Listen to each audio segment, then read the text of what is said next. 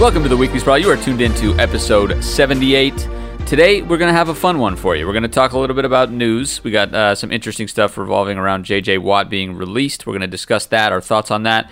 Uh, we're going to have a little Valentine's Day special for you. Uh, we love you, and we hope you're uh, loving the show. So we'll talk. Uh, we'll, we'll, dive into that. I think you'll enjoy it. And then, um, lastly, we're going to do a little bit of would you rather's. For those loyal listeners who've been around for a while, you'll remember this from the previous off season.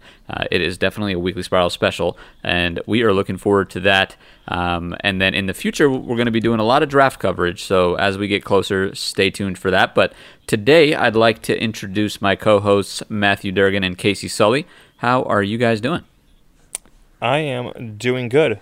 The rest of the world seems to be freezing over, but here in uh, sunny California, it's only uh, raining on some days. So can't complain. The fact I can't I can go outside, and most people can't.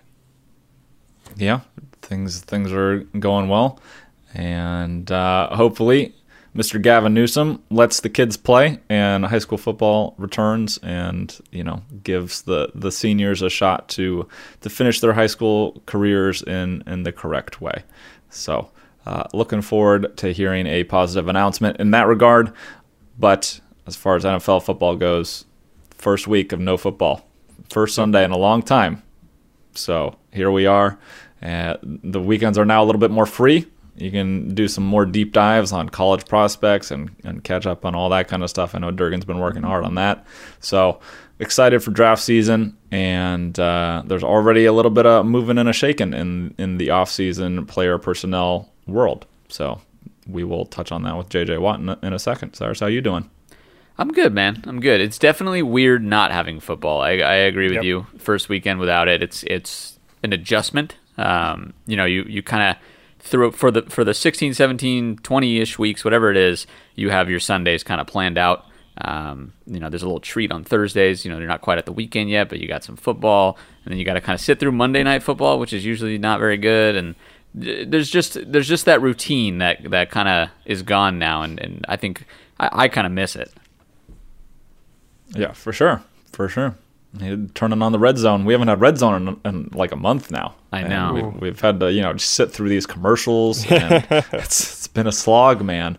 But we made it through some really good games in the playoffs, and and I know, at least for the Packers, now I'm a little bit excited for for the draft and, and for free agency and seeing you know I'm all in on that Texans drama. I can't wait to see what Jack Easterby does next and how that uh, that organization can fall even even further into the depths of uh, hell. Uh, no, that's a bad word. H the H word. Okay, it's the H word. Yeah, I you know we're gonna miss football. Will the Texans miss J.J. Watt? They recently released him. Let's talk about it. Durgan, yep. what do you think about this uh, this move? What do you think about JJ Watt's legacy as a whole? Um, you know, as a as a Texans player, I know he he was closely tied to that community as well. Um, probably one of the best Texans players of all time. But what are your what are your thoughts here on, on this in general and just JJ Watt as well? Yeah, uh, JJ Watt's one of my favorite players in the league, and I think he's the greatest player in Texans history. of course, he had the success on the field. I mean, he had that know three to five year stretch where he was dominant. I mean, he was on pace to be one of the best defenders of all time. Of course, his body started breaking down. The past few years haven't been as good, but um, what he did off the field is just as incredible as he did on the field. Uh, after the hurricane, stepped up efforts, raised money. I think it was over four million dollars he helped raise. So absolutely incredible what he's done for that community, and I think because of that, the Texans did him a solid. Uh, they they released him where they could have got they, they could have traded him and got a draft pick. There is absolutely no doubt about it. But they saw he wanted out, and they're saying, okay, we have so much negativity around our front office right now, and around this organization. We're going to do you a solid. We're going to release you, get nothing back, but you're going to pick where you want to go. So it's as fun as it is. I love crapping all over the Texans, especially how they're dealing with the Watson situation, how they dealt with Hopkins last year. I think they did a really uh, nice thing for JJ Watt here, and he deserved it. So uh, good for him. In terms of where he is going to go, I have two main options. I think he's going to go. My first one, I think the favorite is Packers. He's a Wisconsin guy, uh, and they don't they have Kenny Clark, but they only have another big body defensive tackle in there. Uh, so if he goes in there, he's going to gain a lot of single coverage uh, with those edge rushers. So he'll if he stays healthy, I think have a really nice year. And also, they're a good team. They're one of the best teams NFC. So he doesn't want to spend more time being on a team like the Texans that's rebuilding. So I don't think the fact that the Packers don't have much salary cap is an issue. I think he's going to come at a discount. Uh, it kind of depends on how much of a discount he wants to take. If he wants to go for the league minimum, he can go anywhere he wants and just pick go, go to the Bucks even. Uh, but if you want to see you know a nice payday, okay one while also playing for a contender, I think the Packers could do that. Uh, second one is the Steelers, and it's mostly because his brothers on the team, and they're the odds-on favorite in Vegas right now. Uh, perspective, they have Heyward, they have Tuitt, they have that's pretty good uh, defensive tackle duo. But if you add J.J. Watt, you absolutely do it, and I think he is intrigued by the fact he's never played as his brothers all on the same team because he's like seven years older or six years older than TJ, so they never played together. I think that's what he really wants to do. Uh, other teams that are, are, dark horses: Seahawks, Bills, Rams, all contending teams that need a pass rush. Um, Rams not so much. Have Aaron Donald, but can you imagine Aaron Donald, J.J. No, Watt, one two punch no. in the middle? That would be disgusting. I, I would. You couldn't run the ball against him. You'd run everything outside. It would suck. Uh, but it comes down to what he wants to do. So um, I'm happy of how it all went down, and I wish him nothing but the best. I swear, if he goes to the Rams, I, it's such a Rams move. Like you could totally see that happening. Like, Yep. go all in for Matthew Stafford. Now go get Watt. I, oh my God, that cannot happen. We must stop this. Hey, I agree. I agree. What do yeah, you think? combining combining him on the edge with Aaron Donald in the middle, and uh, you know, I, I feel like the the Rams haven't had a true edge pass rusher or somebody that can demand double teams on the outside. I mean, they had Leonard Floyd, but uh, they haven't had a, Yeah. an elite guy there that can sort of move and bump inside and, and outside and do some things like J.J. Watt. So combining him with Aaron Donald would uh, make that front very difficult to deal with, sort of like uh, the the Tampa Bay Buccaneers, who I, I don't think well, it depends if they if they want to pay Shaq Barrett and bring him back, go ahead. Um, but he's going to cost a pretty penny now that he's put together two years to back to back where he's he's produced some pretty good numbers. But apparently the Browns are also one of the top places where JJ Watt is is interested, and uh, you know it depends what JJ wants. Like, does he want money or does he want a chance to compete? Uh, he probably also wants to be single teamed for the first time in his career since like high school, probably. Um, so if you have Myles Garrett on the opposite side, you know that frees stuff up for you. Um, the Browns have some cap space, so if he wants to get paid and be on a relative contender and have someone to help him on the defensive line, the Browns might might be a fit too. Um, but he, he's still a very, very good player. He's only 31 years old. It feels like he's been in the league for an eternity, and he's you know at the end. But I think he's got a number of good years left in him, and he sort of feels to me like a Julius Peppers signing. When when Peppers was sort of people thought he was on the decline, but he still had three or four really, really solid years with the Packers after he left Carolina. Um, but he's gonna make a team. He could be a piece for a team that sort of puts them over the top. Um, I think, like you said, the Packers are, are a solid place for him to go. He's a he's a Wisconsin guy, um, and thinking about Za'Darius Smith and Kenny Clark and Rashan Gary and J.J. Watt all being front four for the Packers uh, is pretty nice. That being said, if you're gonna make a splash, the Packers need a lot of help in the secondary. They need a second cornerback because Kevin King is going to be gone. They need somebody there.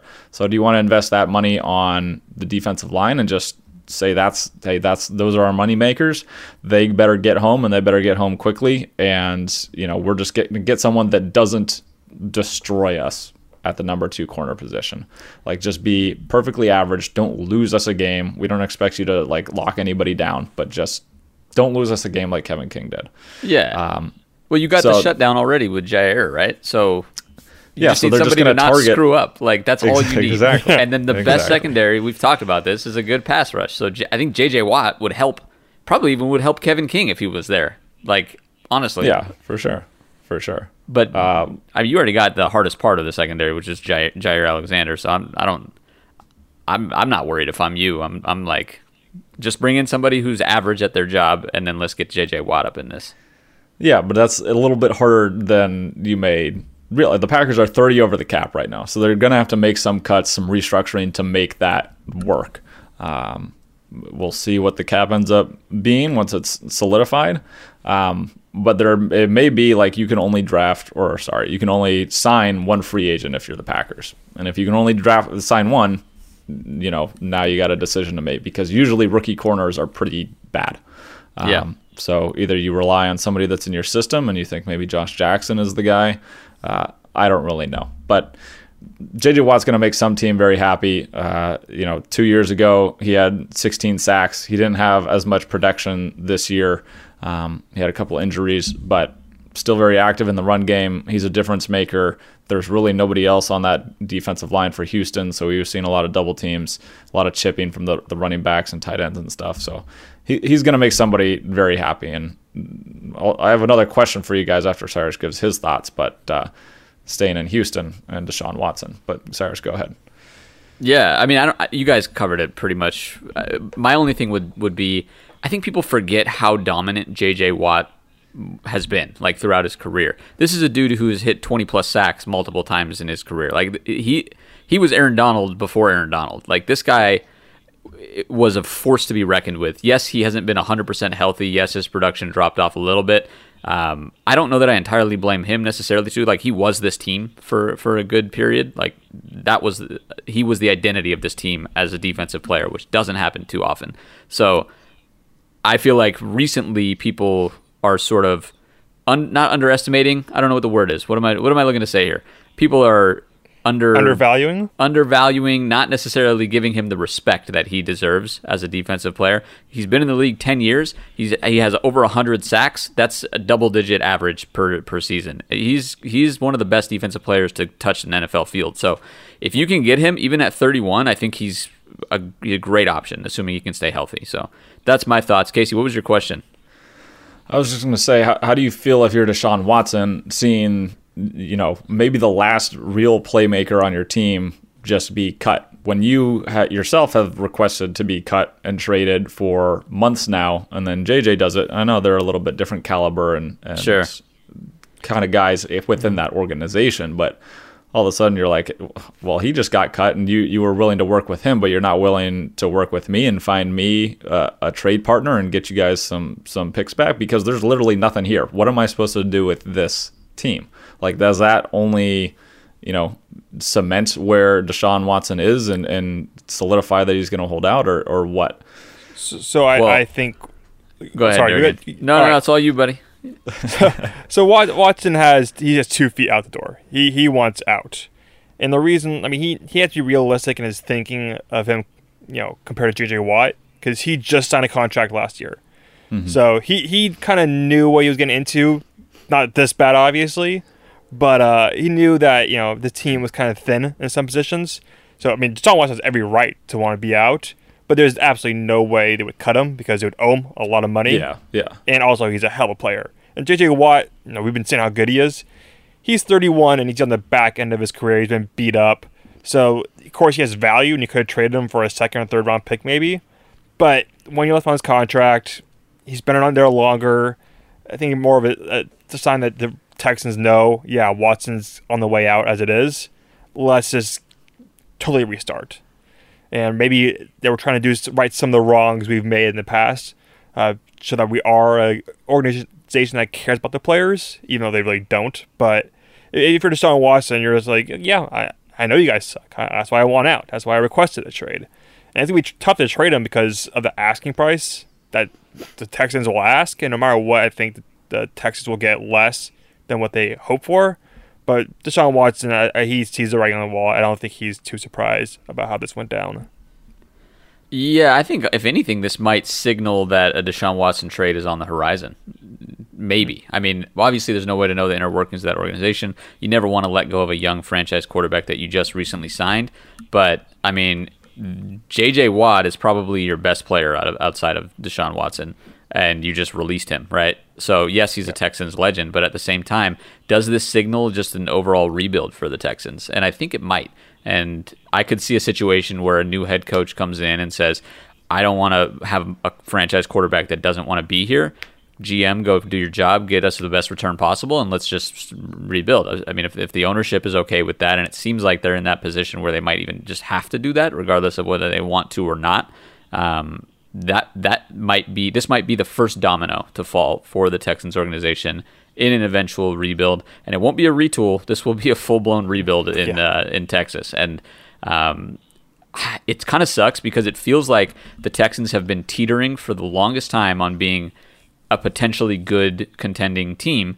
There's talent on that team. I mean, and then you draft Deshaun Watson, who proved a lot of people wrong and and uh, balled out pretty much up through now. He's been playing phenomenally, and now they're on the brink of just being worse than they were probably they've been for a long time. So it sucks for the Texans, but I think it's inevitable, and I think J.J. Watt was the first sort of piece to go. Deshaun Watson will probably be somewhere else at some point next season. Does that answer your question, Casey? Are you, are you satisfied with our thoughts? And Yeah, I'll give you. I'll give you guys like a B plus, B plus, A I'll minus. take it. I'll hey, take it. these get degrees, baby. Let's That's go. right.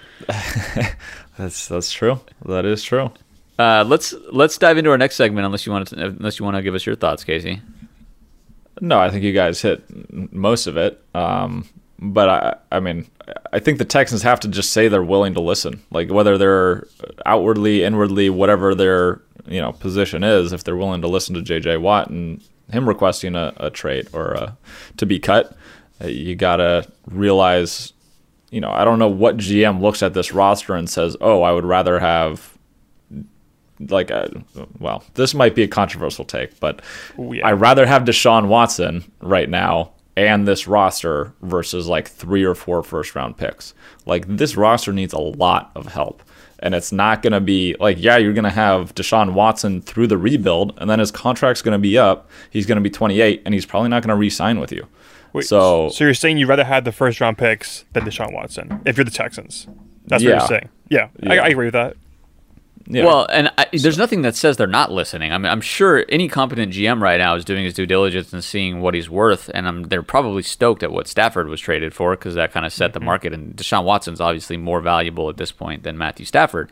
So the question is, what team has both the cap space and the assets to trade, and are they willing to do it? And that's probably a short list, right? So I think Dolphins. that the Texans are working on it, I'm sure, but it's not going to be. This is not going to be an easy deal to make, and it's going to take some some uh, maneuvering and some finesse. And the last thing the Texans have had for recent years is any sort of finesse when it comes to deals. I mean, they gave up DeAndre Hopkins for like like basically almost nothing. So I don't know. This this organization as a whole, we'll see what happens. I mean, they brought in a new GM, new coach, so hopefully they prove me wrong but I'm not optimistic. I'm not optimistic for the Texans. Um, but let's transition here. Let's dive in. You know, in honor of Valentine's Day, which was this past Sunday, let's do a little segment where we discuss players that broke our hearts.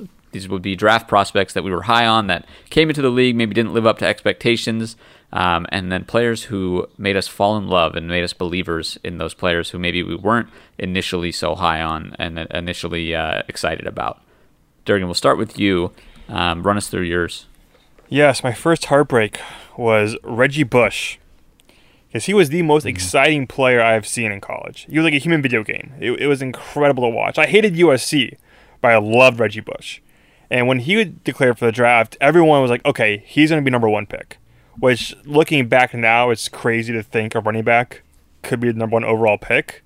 But that's how good Reggie Bush was. He went second overall to the Saints because of Mario Williams, defensive end, picked by the Texans. Uh, he had an okay career, but he went first overall. And then Reggie Bush, he just didn't do much in NFL. I mean, he had some nice moments, some nice runs, some nice plays, but he was in the wrong era. If he, at his peak, was playing in today's NFL, where running backs are used as receivers and as like kind of weapons, I think he could be like an Alvin Kamara type player. Like he could be a stud because he could catch, he could run. It just back then he didn't really have the bulk to have 20 handoffs a game. So I was really disappointed on how he his career went, and he also got injured towards the end of his career, towards ACL. So that was kind of it for him. But man, like he was as exciting as him and Johnny Manziel, the two most exciting players I've ever seen. Both became busts. So what you see in the field doesn't always uh, translate NFL in terms of uh, college prospects. Yeah, he certainly wasn't exciting guy to watch. I remember watching those USC games with Matt Leinart throwing the Yep. ball, and and Reggie Bush juking people out of their shoes, and you know he had a couple of those moments in the NFL, and you could see like the potential was almost there, it just like never got fully untapped. Yeah. Uh, and which is kind of surprising. You look back and think like, well, they had Drew Brees and Sean Payton. Like, why weren't the Saints Mm-hmm. able to get more out of him? Because even during that time, you had like Darren Sproles with the, the Eagles before. You had some of these kind of scat backs that were utilized in ways that I think Reggie Bush could have been used more. Um, but you know, he, he just never sort of, like you said, he's not, he wasn't a bell cow back that was going to take 20, 25 carries. And Yeah. when you draft someone at two overall, You want that. you gotta you gotta have that Yeah. at, a, at, a, at the running back position. Yeah, if you draft a two overall, you need Adrian Peterson, right? You, you Yeah. you're not you're not looking for a third down back. Um, interestingly, his best seasons were actually with Miami and Detroit, and um, you don't really remember that as much. You think of him as a lot of, on the Saints and kind of underperforming, but uh, Reggie Bush is a, was a definitely an exciting player. I actually met him in L.A. once. Fun, Same fun here. story. Yeah, Yeah. yeah. yeah. Fun fact. Yeah. yeah, Uh, really was- nice guy. Like I know he, you know, he maybe didn't have as glorious of a career as we would have hoped, but really cool dude. So I, I met him. I met him and Vince Young because that year they played in the championship game was in L- L.A. and like two days beforehand they were at Disneyland, and I was Oh, with- nice. with my family. So I, I saw him. I'm like, oh wow, like this guy's awesome. So I got a picture with him, and then my dad's like, oh, get a picture with him too, and it was Vince Young, like separate times. And I'm like, who is this guy? Like I don't, I don't Mm-hmm. Know who this Young? guy is. Yeah, and like two days later, he has like the greatest national championship game of all time. So Yeah, that was a, he- a cool trip. Went on to lead the dream team to nowhere. Th- Nothing. Yeah. oh man. Good times. Uh, what about your your uh, your love? I guess. My- what are we calling this My one? love. Who, the- who made you a believer? Yeah, who made me fall in love? And There it's no other than my guy George Kittle. I had never heard of him before he got drafted, but quickly I saw his rookie year. I'm like, okay, this guy can play. Like this guy, he knows what he's doing. Get him quarterback, and he'll be all right. And then Jimmy comes along, and I'm like, okay, you know, this this guy, you know, he he has something in him. And then Niners every year, they're well before this year, had like a season ticket event where they have everyone comes, they have hors d'oeuvres, they have players come there, you talk to them. It's pretty relaxed, and nobody wants to talk to George Kittle, like nobody. So I start talking to them. I talking to them for like like 20 minutes, and my dad and I are there. He's the nicest guy. I couldn't be you know any more happy to talk to us, and it was really cool. I mean, I've been going to that thing for years, and he was by far my favorite player to do that with. And I told my dad after that, I'm like, this guy is going to be a Pro Bowler. My dad's like, no, he's not. He's Niners. Like they suck. And little do you know that next year he set at that time the record for uh, most receiving yards for our tight end. So ever since then, uh, he's been my favorite player. My dad loves him. My sister loves him. So he's like almost become like the fifth member of my family, uh, George Kittle. so he Ah. makes he makes me believe. He makes me believe in love. He comes over for dinner on uh, I, I wish after games I on wish. Sundays, or I mean, I'd be afraid he'd eat up my entire kitchen, but you know, I'd be cool with it. maybe bang a head through your front door as a way of knocking. Yeah, Yeah. Yeah. He's a pretty incredible player. And, you know, I didn't really know who he was until he started to really pop. I think the, the first time I really heard of him was that game where he had like 200 receiving Yeah. yards plus The in Broncos. the first half. Yeah. And he was almost about to fucking break the record. And then no they catches didn't throw the it to him the entire second half, and he didn't get the record. Uh, but I remember seeing that those clips on, on Red Zone, I think, and, and tuning into that. And from there, you know, he, he continued to produce, and he's obviously a, a very, very good and talented player. One of the funny stories about Kittle is his lack of college production. He blames his quarterback, who was uh, C.J. CJ Beathard. Beathard. so it's like, oh, okay, like you're kind of joking, but I think you're actually serious. Looking how uh, poorly C.J. Beathard has been the past few years. and CJ Beathard is on the same team as him now, like Yeah, probably standing yeah. next to him during that interview. yeah, That's hilarious. That's Uh, that was hilarious. good.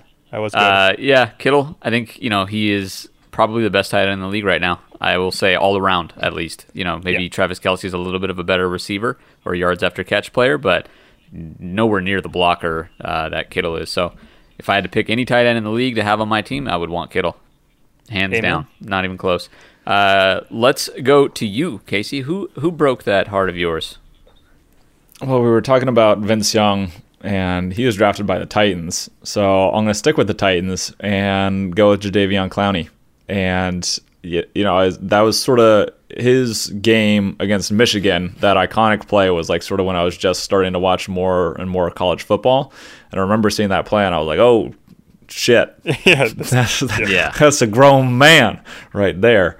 And uh, I was like, oh, there's no doubt in my mind he's gonna like, you know, come into the league and be a dominant pass rusher for a long, long time.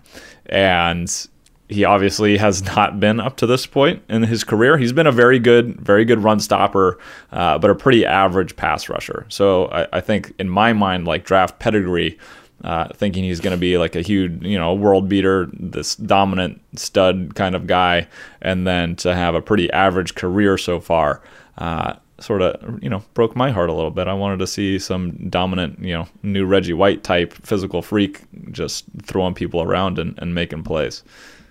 Yeah, like you said, like if you're going to pick number one overall as a defender, you gotta be Reggie White 2.0 or Lawrence Taylor. You have to like be a total game changer. And never seemed that Jadeveon Clowney ever wanted to be that good. Uh, somebody he had the talent. He had surgery early, early in his career too on his knee that I think uh, took some of the explosiveness out. But that play against Michigan, like you mentioned, it is one of like the greatest college football plays I've ever Yeah. seen. And um, you know, he he still had the chance, you know, have a few more good years. But right now he's more hype than production. I mean, he had zero sacks this year, and yeah, had like four or five against the Seahawks. But he usually has that one or two games a year where you see that raw talent. That way he could be, but never quite got to. Yeah, I mean, we talked about untapped potential. I think Jadeveon Clowney is the epitome of that. He has not lived up to what we thought he would be, being number one overall. Which, you know, it is what it is, right? He's been decently productive, but not a not a number one overall defensive end. But I will give him credit for that college play. Not many college defensive plays go viral the way that did. I mean, you'll see offensive clips and things, and quarterbacks and running backs, wide receivers making plays. Um, but that that video I remember like was the talk of the town for a little while when it happened. It was like, dude, have you, did you see what Jadeveon Clowney did? And people were like, who's Jadeveon Clowney? And you were like, this guy that just destroyed this running back. and he showed him that video. So uh, I think that video alone may have led to his name being associated with hype. And right now, that Clowney name is still kind of hyped, and that's why he's going to get he's getting paid. And you know, good for him. But I also hate him. So, anyways. I'm with you. I'm with you. Yeah, I I have personal vendetta against him for hurting or concussing Carson Wentz when we were playing the Seahawks. But, anyways, that's enough hate on Jadeveon Clowney. Who made you a believer, Casey? Who do you love and have fallen in? I don't know. I don't know how to do this segment. This is a weird. How do I introduce this? Who who do you who Who's your Valentine? who's your Valentine? go. There you go. Who's your There you. Valentine? Your football My Valentine. Valentine is a number number uh, another number one overall draft pick, Cam Newton, because I did not think he was going to be a very good quarterback in the NFL. I saw the way he ran in college and how he was throwing at Auburn, and he was very clearly a very talented athlete. But I was like, oh, there's no way he's going to be able to sustain the punishment of an NFL season, you know, game in, game out, play to play, and play in this kind of physical manner that we really haven't seen from a quarterback ever. Like he's running dudes over. He's a big guy, and he had some accuracy issues in college, and, and to some degree still had some in, in the NFL, but very accurate underneath and in the short short game. And you know he sort of took the the NFL by storm for you know about probably about eight years before the injuries started to catch up to him. Um, and for me, has turned out to be one of the most fun players to watch. Like no play is ever dead, whether he's you know 20 yards behind the line of scrimmage, throwing off defenders, and then turning around and getting an eight-yard gain, or uh, making stuff happen with his feet, running people over, making some nice throws. He has a pretty strong arm, just not very accurate deep. Um, so he's been awesome to watch. He made me a believer and realized, you know, you know, maybe the NFL scouts do sometimes know what they're they're talking about, and sometimes the athletes do pan out. Cam Newton was really the first of his kind in the sense that he was a high draft pick that was a run first quarterback, but wasn't a guy who wasn't going to always outrun you. He's going to run you over. And to this mm-hmm. day, even, you don't see too many of those kind of players. Uh, so he yeah, he was talented guys you've seen in college, but like you said, like he was just such an unknown. Like he had one good year in college, and that was it. And he's a six foot five, two fifty, you know, bowling ball almost, but had a rocket for an arm. Had to learn how to contain it, uh, but had a rocket for an arm. MVP led a team to the Super Bowl, so he's a hell of a player, even if he's obviously not as good as he once was now. But like you said, he had that you know eight year span, really like the middle of that. We won the MVP and, and was leading his team mm-hmm. to the postseason year in year out, where he was a top quarterback. And if he really continued to develop as a passer, he would go down as all time one of the all time greats. Never quite got there, but definitely one of the more electric players of our era. Yeah, Cam Newton, man. I like you said, Durgan. I don't think there was a player like him. We had Michael Vick, who was you know a mobile Speed, quarterback, but yeah. this dude had speed and he was like 250. So you, you know, I, I don't know how you how you stopped him. And I mean, you look at his rookie season numbers. He had 14 rushing touchdowns. Like that's a lot for a quarterback. Uh, I I loved watching Cam Newton. Um, I still do. I mean, even even though he doesn't play the way that you would expect him to play with the name Cam Newton, um, he's a, he's an electric player. He's fun to watch. He's entertaining. Um, so he, he he likes to make jokes on the uh, pre-snap, like with the defense. I don't know if you guys have seen those Yeah, videos. yeah. Fun, fun player all around, uh, and he's only 31. There's still potential that he, you know, he, he plays at a decently high level. So we'll see, we'll see. But Cam Newton, good, good, uh, good player. For sure. Well, Cyrus, break it to us. Who broke your heart? Who broke my heart? JJ Arcega Whiteside. this guy, drafted in the second round in 2019, was supposed to be Alshon Jeffery 2.0. He was supposed to come in, be that big body contested catch receiver who can make plays, you know, toss the ball up to him, he'll grab it, good red zone target. Instead, he has been the best bench warmer that we have. The benches have never been warmer. Everything is cozy on the sidelines, but nobody wants him on the field. In two seasons, he's had 254 yards, one touchdown, and 14 receptions. There's like elite receivers who have that in like one game or two games. And this dude has, has managed this in two seasons. And you look at the players picked after him. I mean, obviously DK Metcalf balling out, right? Diontae Johnson has some drop issues, but a productive receiver for Pittsburgh. Terry McLaurin surprised everybody, doing a lot of good things. Number one receiver in Washington. All these guys picked after him, and we got this guy who's not producing at all, and who had a lot of hype and, and hope around him uh, replacing Alshon Jeffery, who also looks like he needs replacing. That's a whole nother story. But, um, y- you know, I don't know. It, it, it just sucks, and and uh, I can't think of another draft pick in recent memory that's been quite as useless as as uh, J.J. Arcega-Whiteside for the Eagles specifically. So that's a little bit of a personal pick, but that's going to be the pick that broke my heart. Do you guys have any thoughts on this depressing situation that might cheer me up? To be fair, I also thought Arcega Whiteside was going to be good. I'm like, oh, this guy's a big body receiver. Stanford doesn't throw the ball, so that's why his stats aren't as high as the other guys. But yeah, he's been uh, nothing short of a train wreck.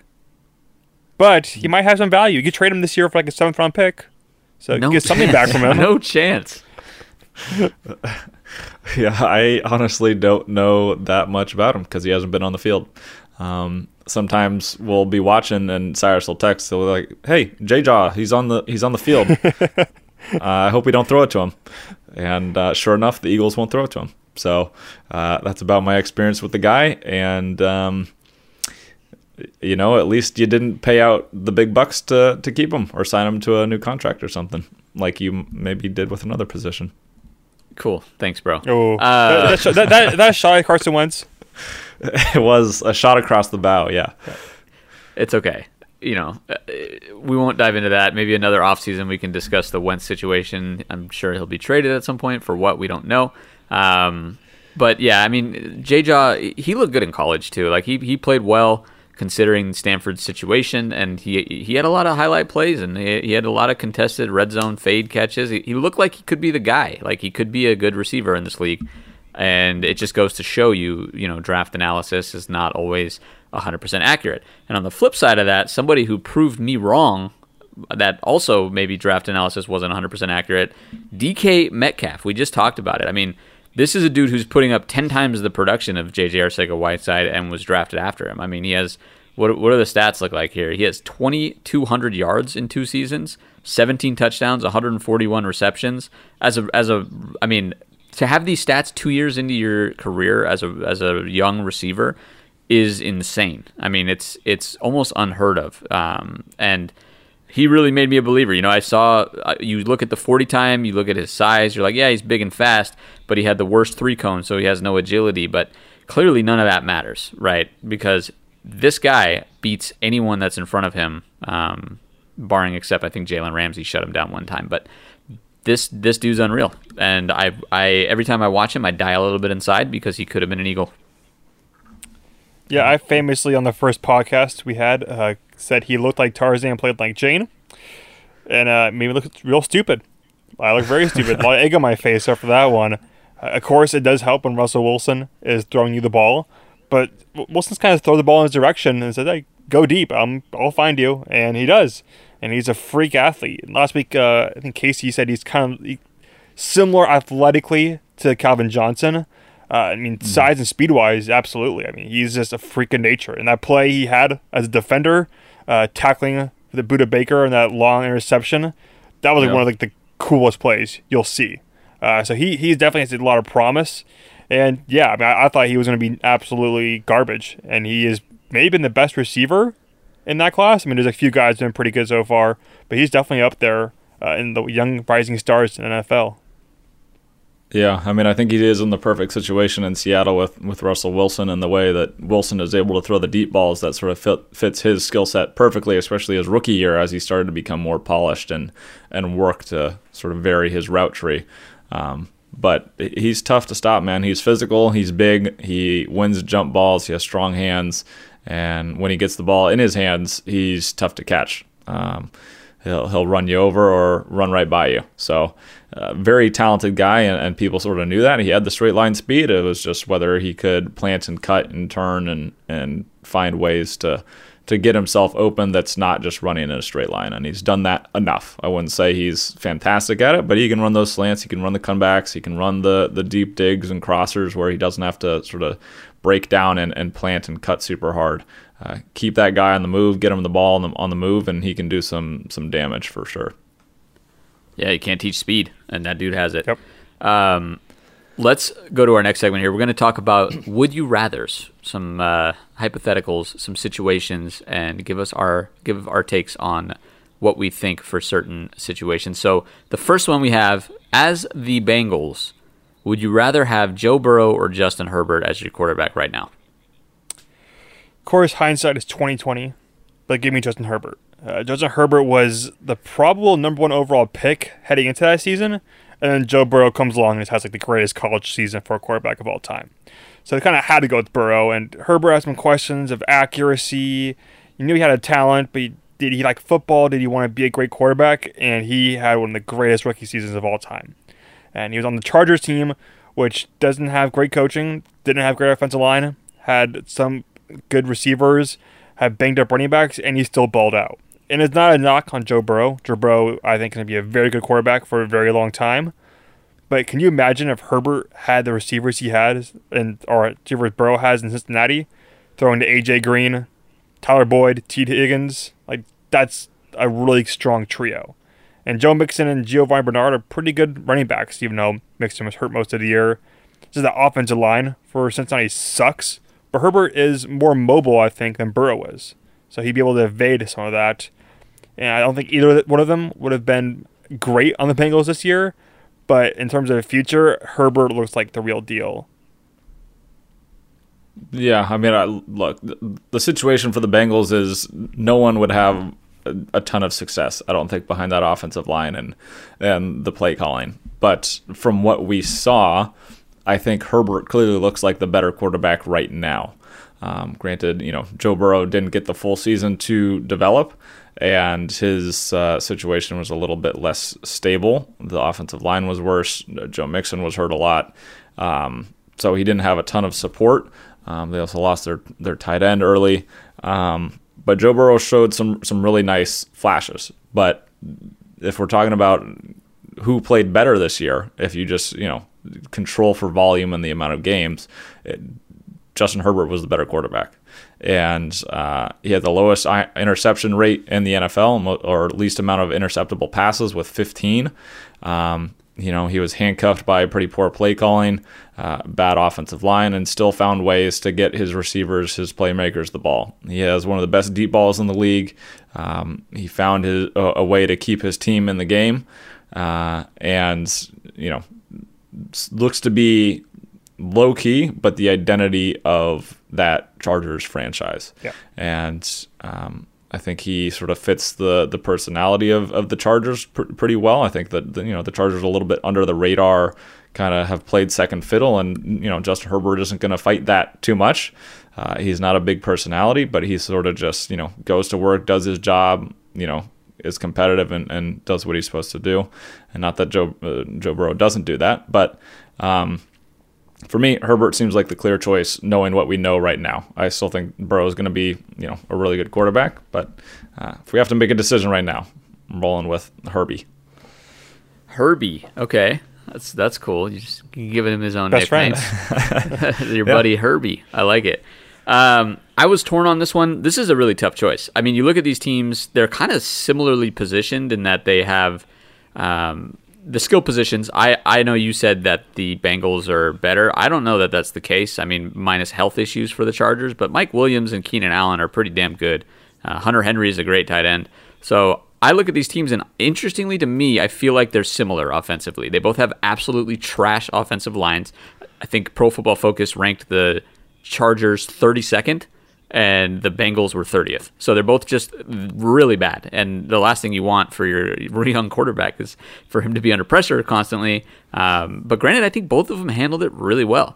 Both of these guys are legit players, and I think they're going to be good starters. You can't really go wrong, in my opinion. Herbert had more time to grow and adapt, and and that showed, I think. But we saw a lot of flashes from Burrow. I mean, don't forget this is a dude who had like a 400 yard game in this season. Like he looked legit this season. So if I had to pick right now, I think it's too soon to say Herbert is better than than Burrow because he got to play 33% ish more games this season. I think we could have seen Burrow come on strong, we don't really know what would have happened. Um, but up until that point, I mean, they played similarly statistically. Granted, I know you mentioned the the interception statistic as well, Casey, but I, I, like what I saw from Burrow. You know, it's it's not necessarily a tangible stat I can point to, but I think I would I would trust Burrow a little bit more right now. Um, you know, but like I said, can't go wrong with either of these guys. Yeah, and I think you know evaluating quarterbacks is one of the more difficult things for you know front offices and for fans and people that watch film to do. And uh, you know, obviously th- sometimes things translate from college to the NFL, and sometimes they they don't, and new things pop up, and et cetera, et cetera. But uh, I think a big one, and I don't necessarily know that it's lacking for either of them, but almost any quarterback that makes it to the NFL can make passes from the pocket. Uh, if they if they're clean and they're not pressured, they should be able to make every throw that you ask them to make. So it's the quarterbacks that can make stuff happen when everything goes wrong, when there's chaos unfolding. They have to scramble out of the pocket, navigate things that are generally the more successful guys. Because if you can only succeed in a perfect situation, uh, football doesn't have very many perfect situations. So you're you're going to be in trouble, and that's sort of what you see with guys like Jared Goff, uh, sometimes Jimmy Jimmy Garoppolo. Yep. They need like the perfect situation around them, a nice pocket, and they can deliver and make really nice throws. But when that doesn't happen, uh, they start to struggle. And I think both of these guys showed at times that they can make things happen when things start to crumble. Yep, absolutely. Let's let's uh, go to our next scenario here. We got essentially two different scenarios. Uh, three, three. So no, no, no, two. I misread your your text here, Durgan. So, assuming you have an average quarterback, right? We just kind of who Casey just alluded to. Let's say a Jared Goff type, or I don't know if this is going to offend you, Durgan, but a Jimmy Garoppolo. No, it's absolutely uh, true. Would you rather have a top three wide receiver on your team or a top three running back if you had to choose one or the other?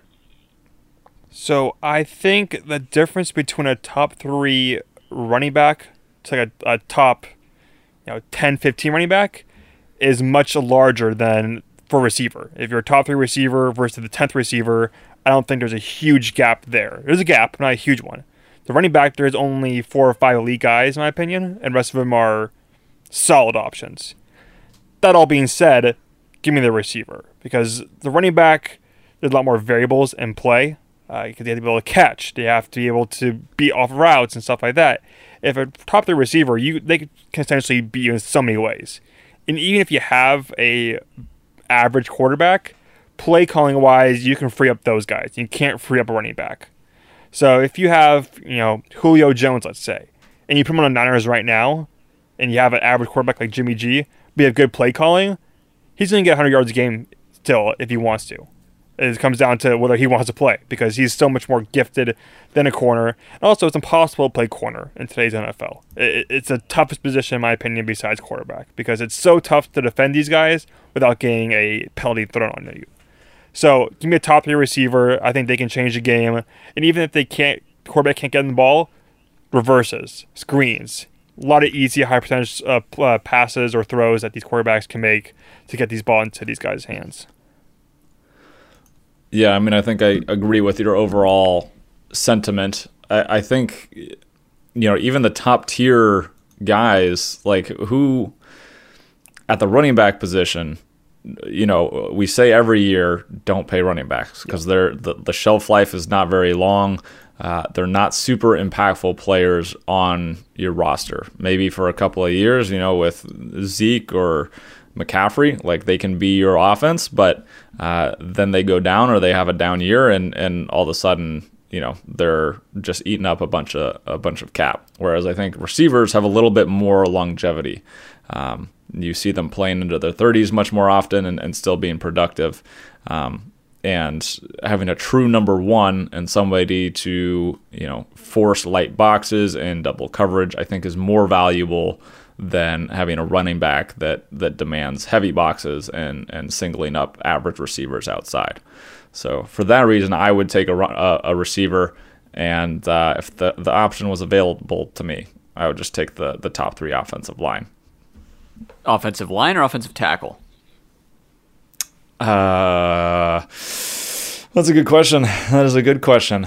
Uh, one good offensive tackle does not Help, yeah. really do a whole lot. So I would need the the top three line as a whole before I maybe That's you give me two, three three fifths of a top three, three offensive line. It's a little too generous, I think. I get two fifths. you get you get a tackle and then one other interior lineman. Oh boy, uh, I would probably still take that. I would still probably take the offensive line.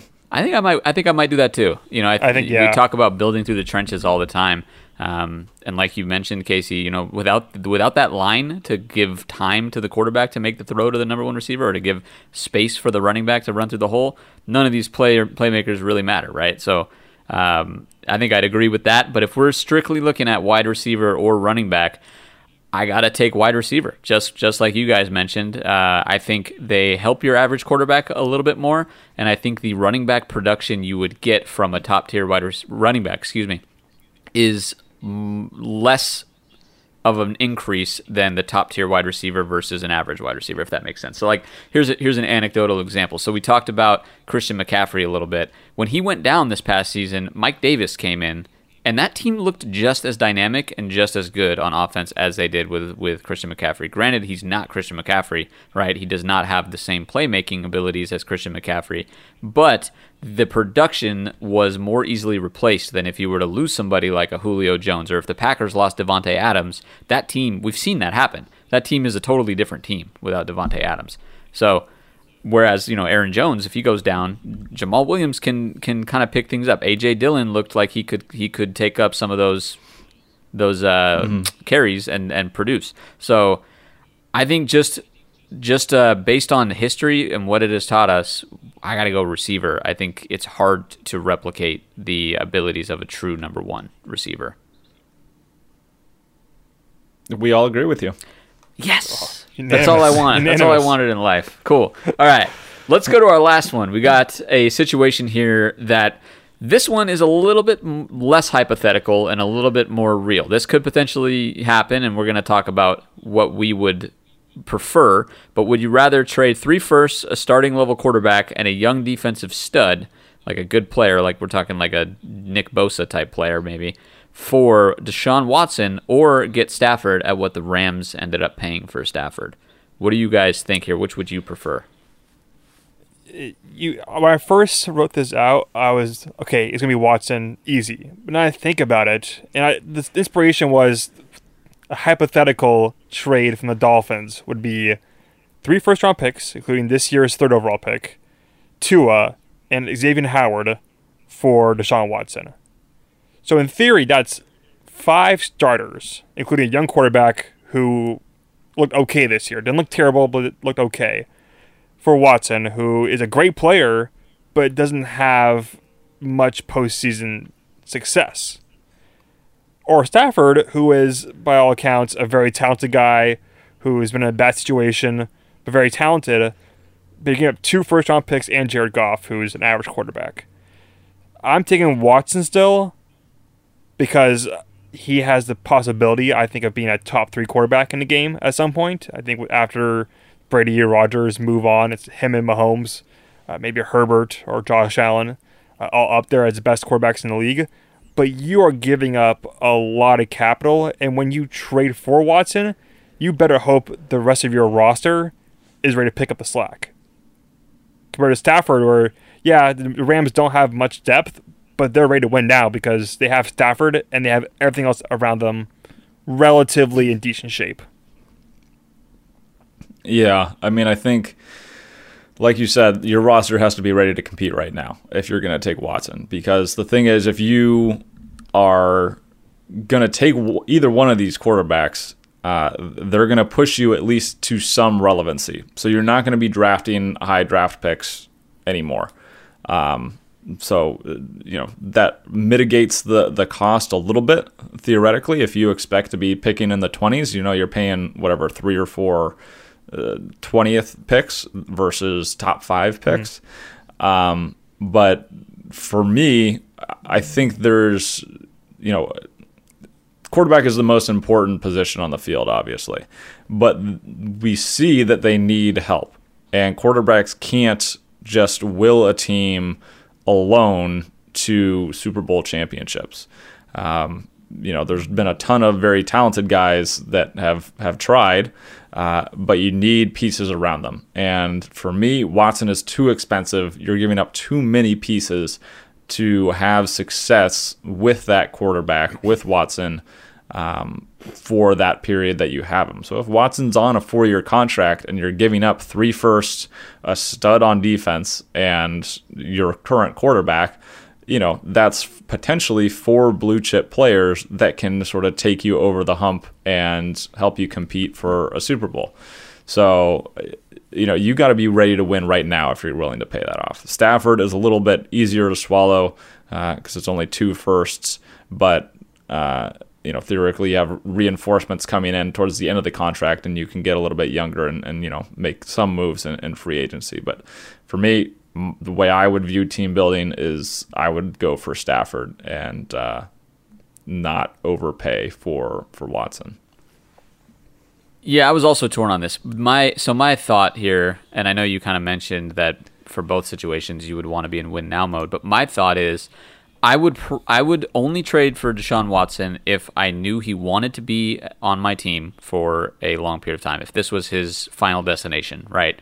He's a 25 year old quarterback. He has got at least probably 10 years left in him in this league, if not more, and he is looking like he could be one of the best in those 10 years. So, is the price worth it? Yes, but with the understanding that listen, Deshaun Watson, you're coming. Obviously, logically, we're giving up a lot of assets for you. The first year, the first two years, it may be, you know, a little bumpy. Like we you know you just came from a situation that was the bumpiest situation in the league, probably. Maybe if not the bumpiest, one of the bumpiest, right? So Deshaun Watson has to understand that the situation he goes into is not going to be necessarily ideal if a team is trading away all of these assets. But that being said, if you trade for Deshaun Watson, in my opinion, you're looking at the long term. You're saying three, four, five years from now, Deshaun Watson is, is in his prime, and we'll have our assets recuperated. We'll have enough cap space because we restructured such and such, whatever the GM managed to do, and make this team a contender. You're not looking like, hey, we're we're signing Deshaun Watson, we're giving up all this talent, and we're going to win a Super Bowl this year. I think that's what the Rams are doing with Stafford. In which case, I like that move. But if you're looking long term, I think you're giving up the short term assets for long term benefits. That's that's sort of my take on it. And I would probably take Watson in that scenario. I agree. Yeah, I, I, I don't know. I don't know. I'm, I guess I'm the odd, odd one out. I, I don't know. Even if you if you only hit on one of those three picks, uh, to me it's that's worth more. I think with maybe a slightly worse quarterback than Watson. Well, here's what I'll say. I think Deshaun Watson's floor right now is Matthew Stafford's current ceiling at his age. Uh, I think Agreed. so. uh, boy. Watson's good. Watson's What very, you- what are very, you very, hating very good. Yeah, for sure. It is not Matthew Stafford's ceiling. Deshaun Watson's floor. I'm saying Did right now, his- Deshaun. Wa- okay, he led the league in passing. I'm just saying right now, Deshaun Watson and Matthew Stafford are relatively equatable. Stafford's not going to get better as a quarterback. He's already reached his peak. He's good. He'll stay at that peak through his career. But Deshaun Watson's 25. He's been in the league less than what is it, three, four years? Four He- years, yeah. He'll he he still has a lot of room to improve. And if he's already as good as Stafford now, the gamble of what you're paying and where he could be, I mean, you you're hoping he becomes the next Aaron Rodgers, you know, et cetera, right? sure. That's what you're that's what you're paying for now. Yeah. Yeah. I, I hear that, but I don't think that's worth giving up building a team around him. And if I was him, honestly, I wouldn't want to go to a team that's giving up three first round picks because I know I have no help for four years. Uh, I mean, would it be four years necessarily, especially if the Dolphins with multiple first round picks? I don't, I don't know that it would be. It, it, it could be a faster rebuild than you think. I mean, teams have done this in the past, and then uh, even if it's on Deshaun Watson's second contract, that team can easily retool and rebuild and be competitive with Deshaun Watson. Like I said, I don't think, I think he needs to understand if, especially if he wants out of out of the Texans organization, wherever he goes, it's probably not going to be instant success right away. And he might be fine with that given the situation he's currently in. So I'm just saying, eh, you, I don't think you give up what you give up for Deshaun Watson to win now, if you're any team. Yeah, but there's no guarantee that you're going to be able to sign him. If you lose for three years and Watson is over it and he doesn't want to stay with you because you mortgaged your future with three first round draft picks, what's to say he's going to re-sign with you? That's the risk you take. But what's what's to say Matthew Stafford's going to be Matthew Stafford when he's 35, 36 years old? It's the same situation. That's the risk you take. Exactly. You're paying less for it. You're paying less for it. But are you paying less for it? I mean, in theory, you're really not, especially if you're the Rams, because you already traded away all your picks, right? And, Well, in theory, in actuality, you are. okay, elaborate. You're paying less first round picks than you are for Watson. You're paying two first round picks. Versus three. Yeah, and a young defensive star and a starting quarterback. Well, they gave up Jared Goff, so that starting quarterback is still in the conversation. So it's just the defensive star that you're that you're referring to, which I think is worth Yeah. it for the upside. I mean, if, on the chance that Deshaun Watson becomes the guy and he wins with you, and you sign him long term, and that's your quarterback, you don't need to go look for a franchise quarterback. That's the hardest thing for an organization to find. I would, I think it's worth the risk. I think the juice is worth the squeeze on this one. Ooh. Well, I think you're squeezing straight lemons, no sugar. I, okay. All right. I, let's wrap things up there on episode 78. Uh, thank you so much for sticking with us. You guys have any final thoughts before we close things out? No, No. No. Both Lovely. said squeeze Lovely. boy or lemon squeezing. Now it's stuck in my head the whole day. All right.